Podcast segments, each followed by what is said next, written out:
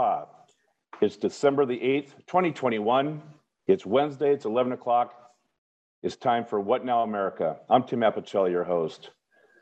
Today's title is DOJ says Texas redistricting is an illegal scheme. Uh, in the last 10 years, Texas population has grown by 4 million new residents. And of that 4 million, 95% um, are minorities.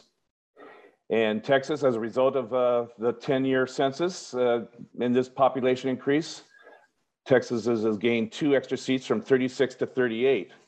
Uh, the two new seats, though, are in a uh, white voting district. And um, that's the point of this show. Uh, Merrick Garland, the United States Attorney General, has filed a lawsuit against Texas for violating Section 208 of the Civil Rights 1964 Act.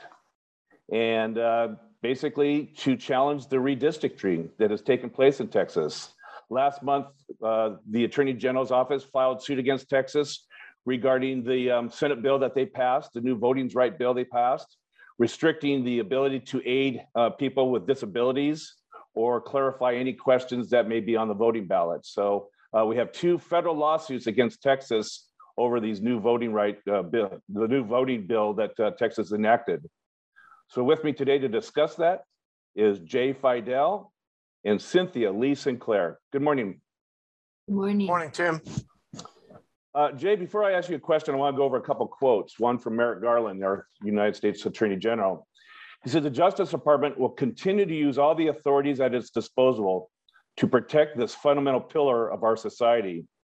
And Assistant Attorney General Kristen Clarke said, Civil Rights Division is committed to protecting the fundamental right to vote for all Americans. Given those quotes and given the lawsuits, um, will the voters of Texas get a fair shake from these new uh, efforts to gerrymander the districts, uh, severely gerrymander them? Will they get a fair shake and will that fair shake take place, in your opinion, before the midterm election of 2022? No. And then the second one, no. Um, remember that the, uh, first of all, a, a, couple of reactions there. What took Garland so long? Texas and uh, a dozen other states have been doing this uh, since since uh, Biden came into office and before. Uh, the Republicans have, have got a national plan going. Some some say a conspiracy where uh, all the Republican governors and legislators um, you know, are uh, aiming to deprive uh, minorities of their votes. And it's systematic, and it doesn't it doesn't stop at gerrymandering. It's uh, all into suppression as well. So um, th- they're not about to stop, and they're going to fight this. Okay, that's the one thing. Um, and I, you know, I guess uh, the question is whether uh, Merrick Garland has the the will, the resources, the determination, and support of Biden um, to fight back um, because there's a lot of states involved. And, and don't remember, don't forget that um, Texas, I believe, is in the Fifth Circuit. My my sister-in-law Linda Greenhouse wrote a piece for the New York Times ten days ago, maybe two weeks ago, um, about the Fifth Circuit. It's really special. The Fifth Circuit is all stacked with Trump uh, Trump judges. So even assuming that this succeeds at the federal district court level, it's going to go to the Fifth Circuit for sure the Court of Appeals covering Texas, and um, they're they're not going to give it a good time. They're not going to give uh, Merrick Garland a good time. Um, and finally, it has to go to the Supreme Court because because whatever happens, it'll be taken to the Supreme Court. And the Supreme Court re- ruled not too long ago that uh, that gerrymandering was the business of the states, and the federal government shouldn't get involved. You know, it's a perverse federalism thing they got going. So, um, if you ask me, A, um, whether Merrick Garland really means it, I'm not sure. Uh, he's been slow and tentative, a la Mueller back a couple, few years ago. Um, and I do not have, personally, do not have confidence in him or the people he supervises. And um, D, um, it's going to go a torturous route through the courts. Not at all clear what will happen, even though it's obvious that this is a, a racial maneuver a racist maneuver to deprive people of the vote. And, and the, of course, ultimately in the Supreme Court, I have no confidence in the Supreme Court. And my sister-in-law also wrote uh, an article and a book um, about the Supreme Court. And, um, you know, her article was something about gaslighting. And the book is um, likewise, the Supreme Court, you know, lost its way. Um, so we can't count on them, especially in view of that earlier precedent. And, and then finally, your question was, uh, is this going to happen in time for the 2022 elections? No, it's not. We're, you know, that's, what is that, 10 months away? That's all it is. And um, 11, maybe. Um, it's not going to get concluded. And even if we would be very optimistic and say, oh, they're going to they're going to stop Texas, what about all those other states? Not clear the Supreme Court's going to have all the other states in front of them when they address this, and they may not address it, you know, in time. Mm. And, and finally, a point you didn't ask about is this really confuses people, doesn't it?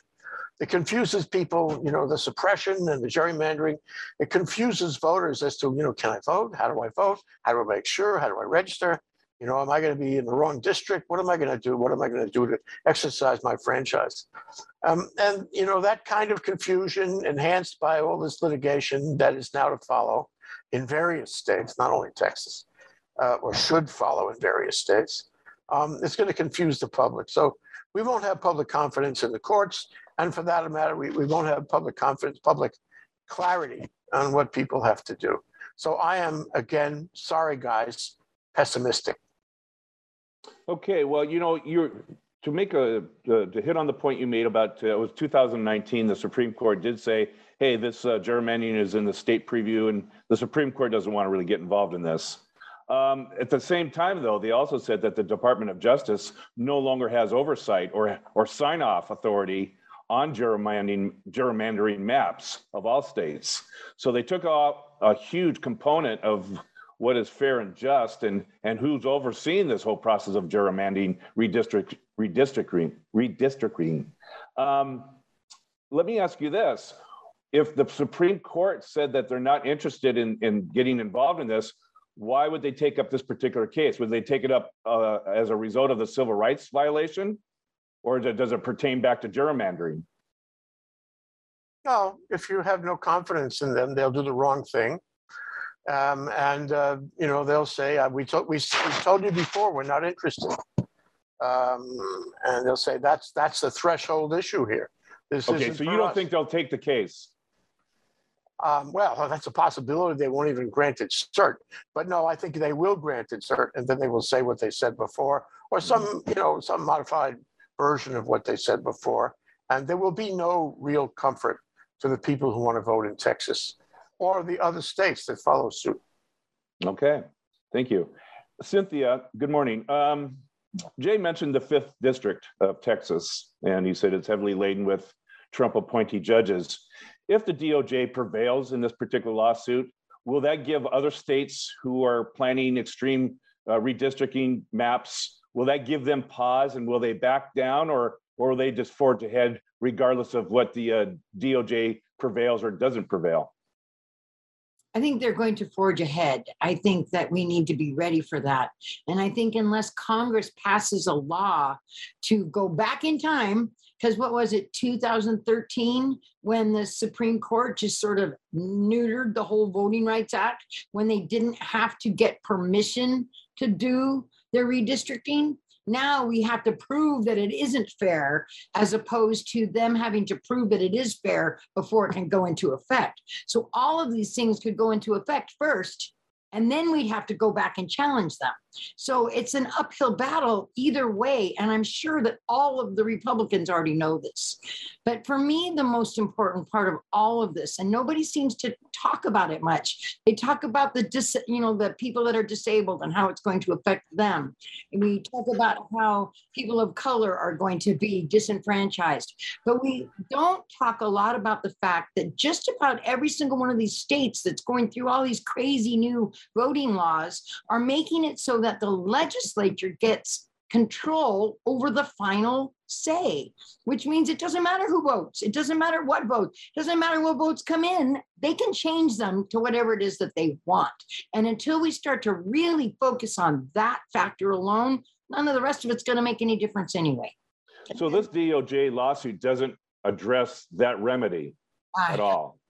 So Wow. the, if you listen to Merrick Garland's um, speech about the, the filing of this, this recent lawsuit, he basically implied that it's up to the, the Congress to remedy this problem and, and, and institute or approve and implement the voting rights uh, federal laws that are proposed that are going nowhere. Uh, Right. Do you agree with that that position that this is not going to be remedied by the Department of Justice whatsoever? I, I don't think it will be. I think Congress needs to do something. And until they do, it's not going to go anywhere. And I got a quote from Ken Paxton, the, the Texas State's Attorney General, right? He called the redistricting suit absurd and a ploy by the administration. He said, I am confident that our legislature's redistrict, re, I can't say it either now. Redistricting decisions will be proven lawful, and this preposterous attempt to sway democracy will fail. Jeez. All right. Yeah. Well, it says it all because that's what they're trying to do. It's make it fail. Mhm. Uh, they don't have the demographics anymore, and that's that's why they're doing these things. Jay, what is your number one concern of all the things that the states have passed in these new voting right or these new voting bills? What's your number one concern, or what is consistent among all those those bills that give you pause? Well, let's uh, break it down. You know, we, we had uh, some of the points already. Number one is uh, suppression, making it hard for people to vote. They've done that. In, in a number of states, they did that a long time ago, actually, Mhm. um, last year. Um, that's one thing. The second thing, of course, is this reapportionment.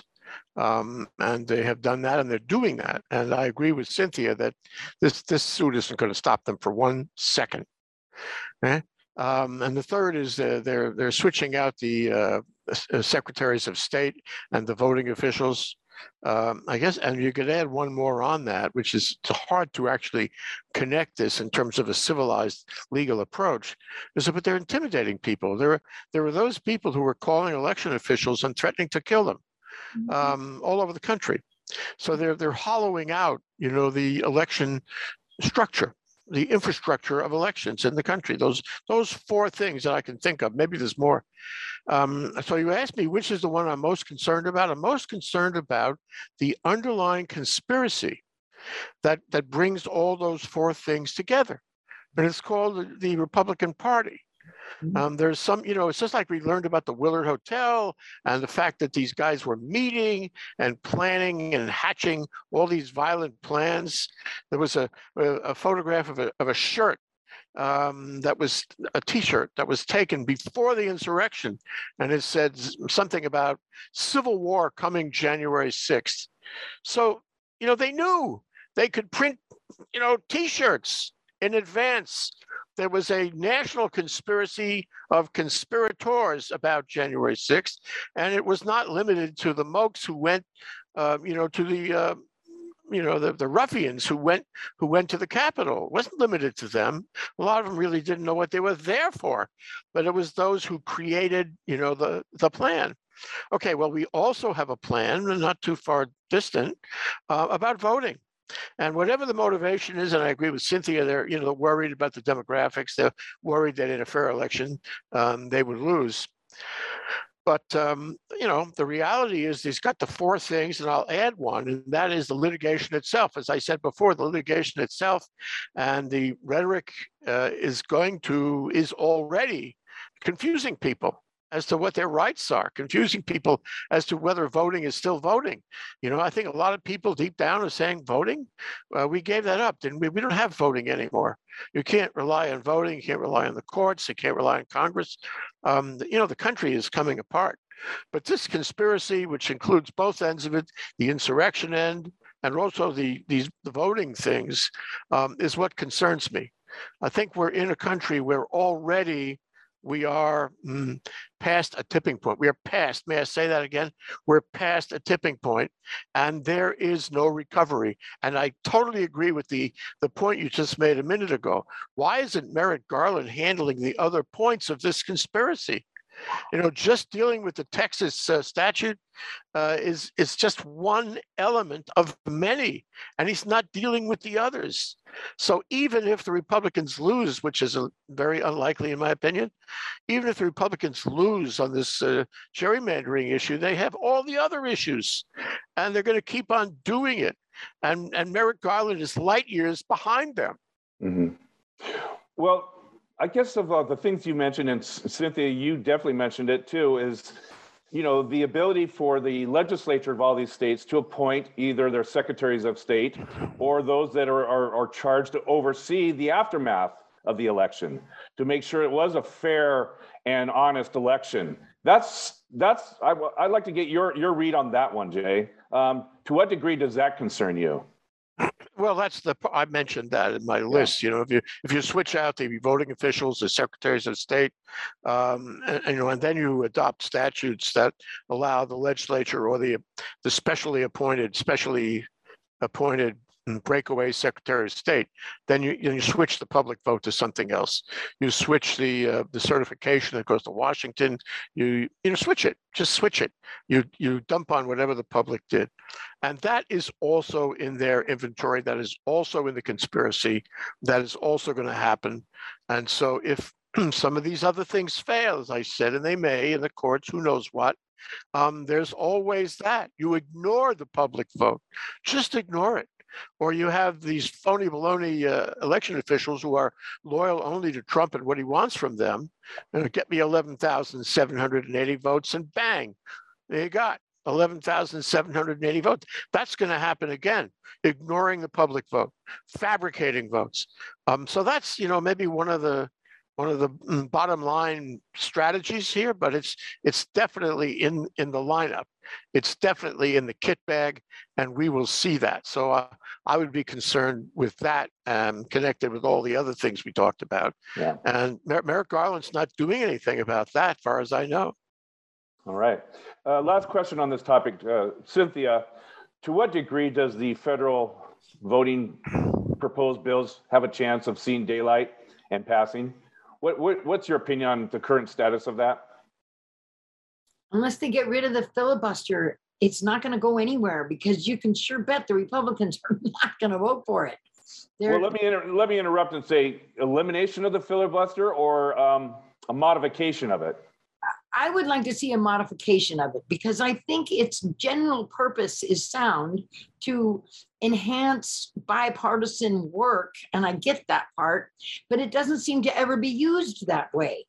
Um, it's been, you know, misused over the years when it didn't even come into existence until the Jim Crow days, right? So, I mean, its inception was not based in a, a good thing.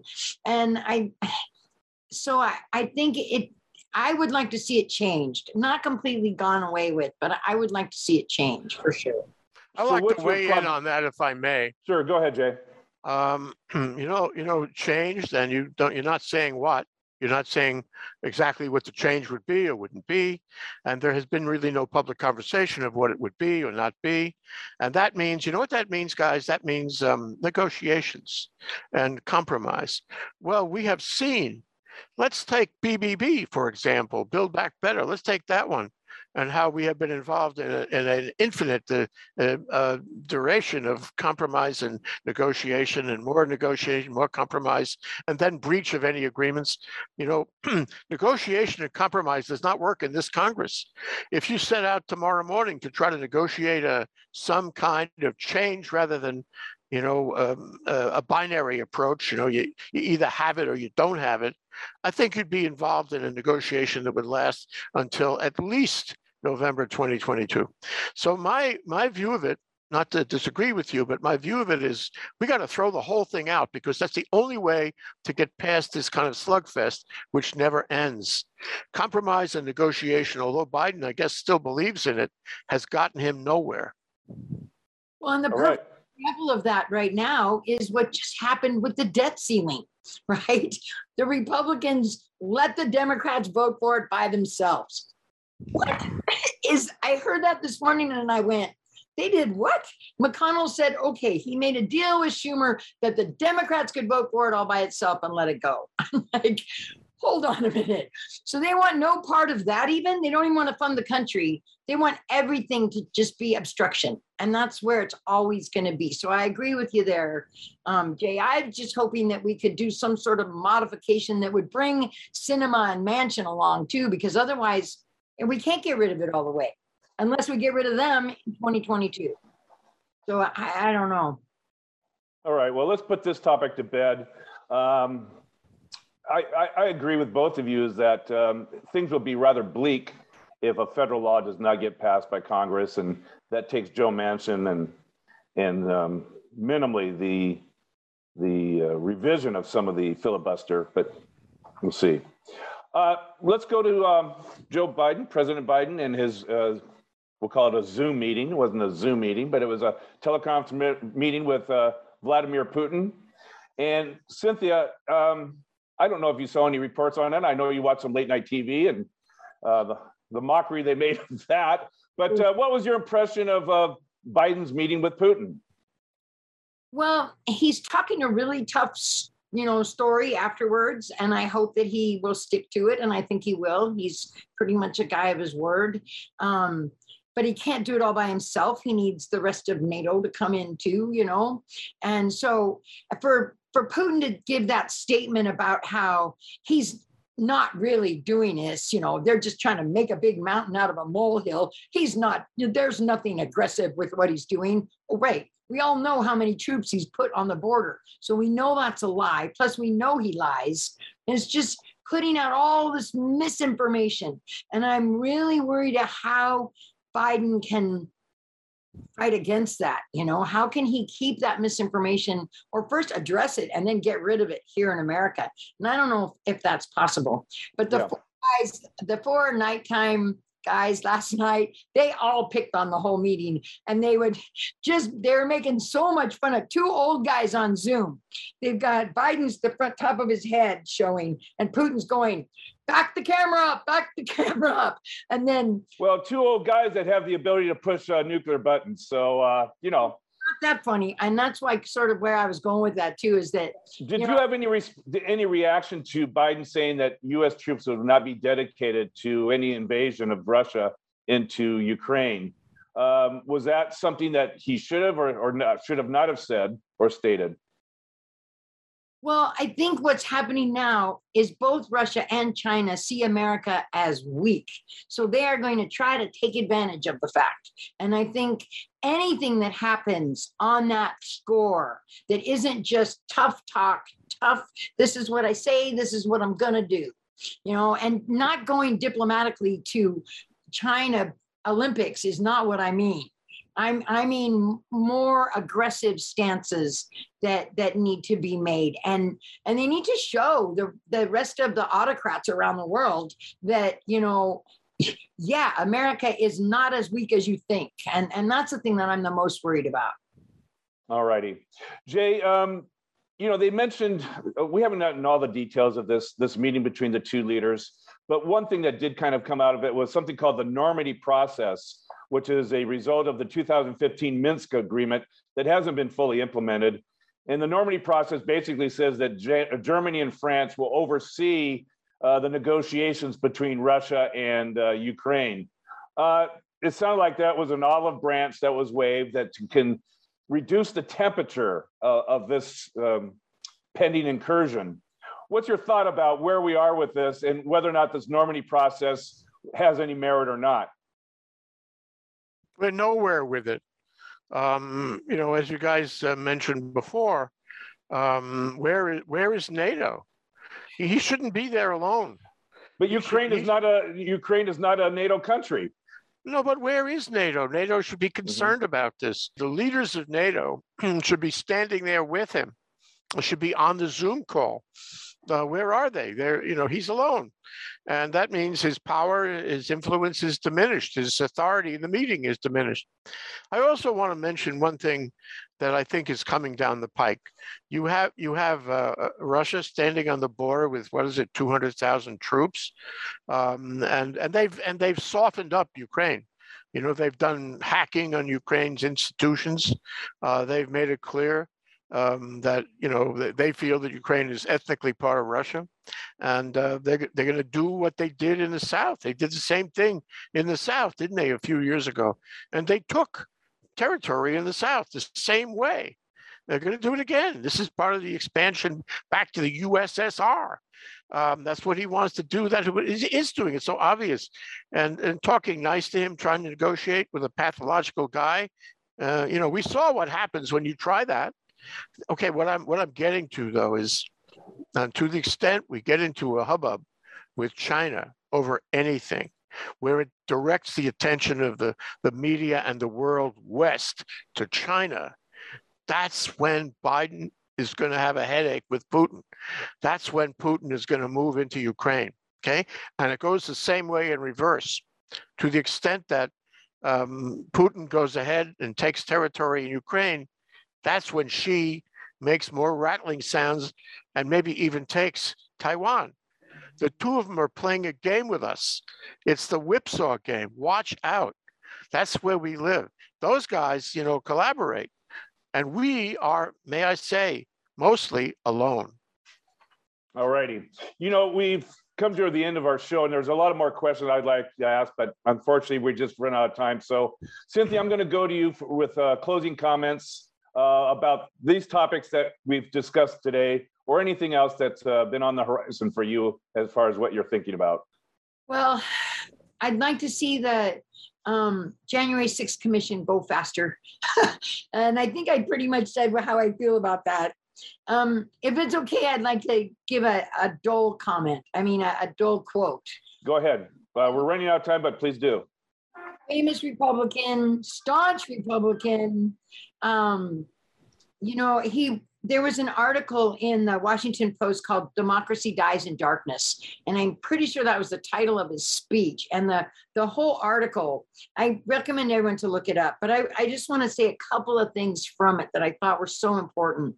He's talking about how he, when he first came into the White House and came to the Capitol and started working as the Kansas senator, and he's looking out at the, you know, the monuments and stuff. And then on January 6th, he says, That inspiring view came back to me as I watched the January 6th riots at the Capitol.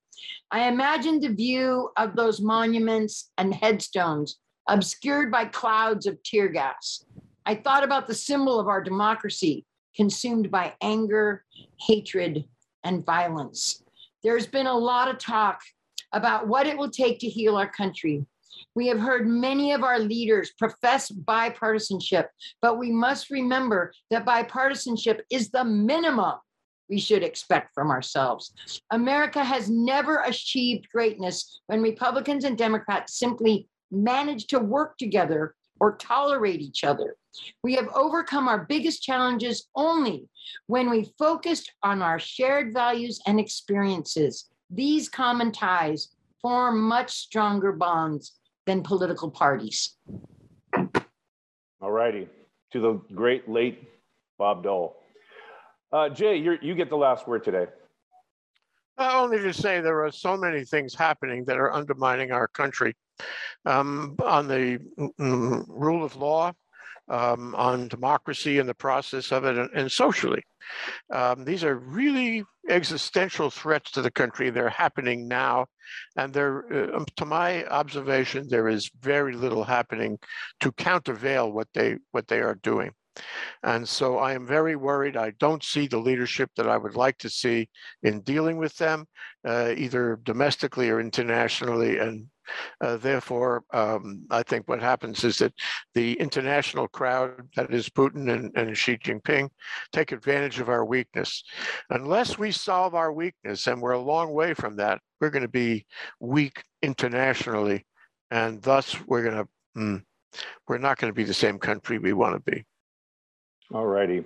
Well, I want to thank you, Jay Fidel, Cynthia Lee Sinclair. Thank you for your observations and your comments. Uh, please join us next week, Wednesday at 11 o'clock for What Now America. I'm Tim Apicella, and we'll see you then. Aloha.